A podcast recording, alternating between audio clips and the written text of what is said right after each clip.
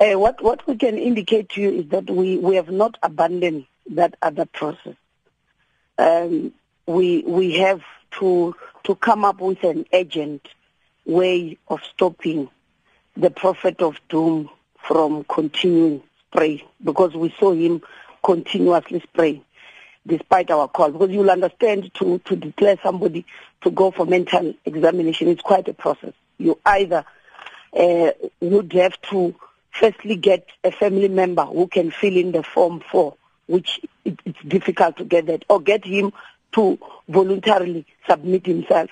It has been difficult. And also to say, now, if we follow the route of interdicting him, he will get arrested if he continues praying his congregants this week.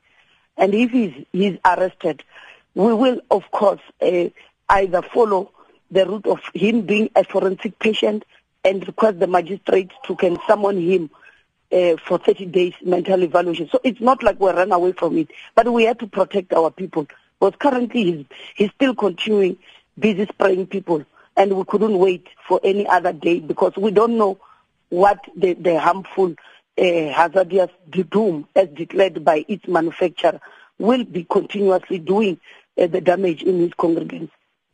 And of course, he uh, sprayed himself as well. There was uh, some video doing the rounds about that. But how are you going to monitor this, MEC? How are you going to monitor the sermons to ensure that no spraying or applying of doom is happening?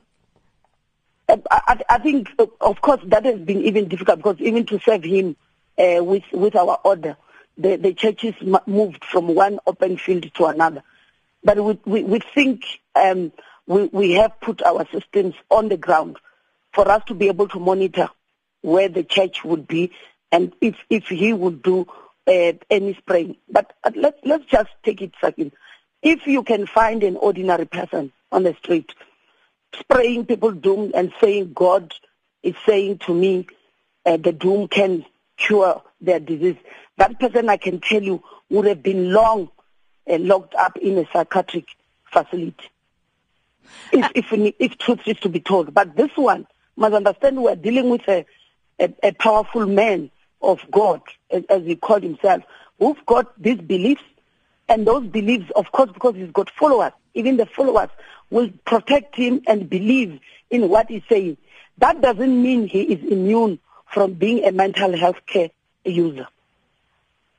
And as far as the congregants go, then, um, and we've been having this conversation on SAFM for a while now, because there are those who believe and who will argue that people have a right of freedom of association, and if this is what they choose to do, why is that a problem to you if these are consenting adults? Look, it's like, you know, we, we are not objecting and we will never prevent people to have the right of choice of whatever they will want to believe culturally or religiously. That we will never do. But as a Department of Health, we have a responsibility because if you look at our job description, to make sure we have a long and healthy life for all. Now we can't fold, fold our arms and allow a person who to spray people and hazardous even, uh, substance when we actually know the, the impact that that substance will have on them. Uh, of course, it will not, uh, you can't spray a human being and they will die like a cockroach immediately. I mean, scientists have explained that. But, but it, as time goes on, when you continue spraying and doom is being absorbed through the skin, you know very well what side effects and what complications are going to happen. And these things might happen two or three weeks later. And who is going to deal with the aftermath later on? It's us within the Department of Health. The prophet of doom will know where to be found. People will be sick. They would have forgotten that they were once prayed uh, doom at some church some time ago. We have a responsibility as a department to protect the lives of the people. And like I've indicated to you, this is not an ordinary man on the street whom we would have long locked up in a mental facility.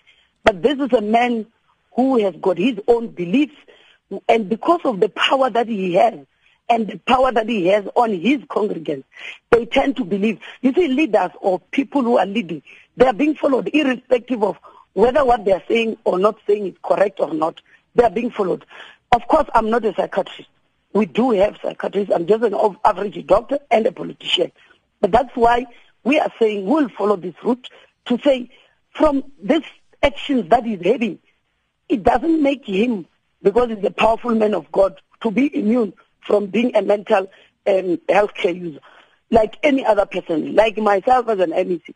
I might be a mental health case, but how do you prove to that?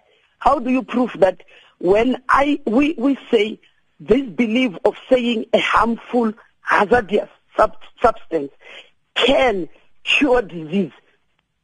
How? Because I would see it as an average doctor that that's delusion, but I still need proper further assessment by those who are qualified, which is our psychiatrists, to really look into the matter. But but what we are we are saying is that we're happy because the courts have listened to us. They've given us an interdict. If we continue, the police will arrest, arrest him. If he, and, and, and it's very clear the court interdict to say if he continue to spray people any doom or any other harmful product, we will, we will be, he will be arrested.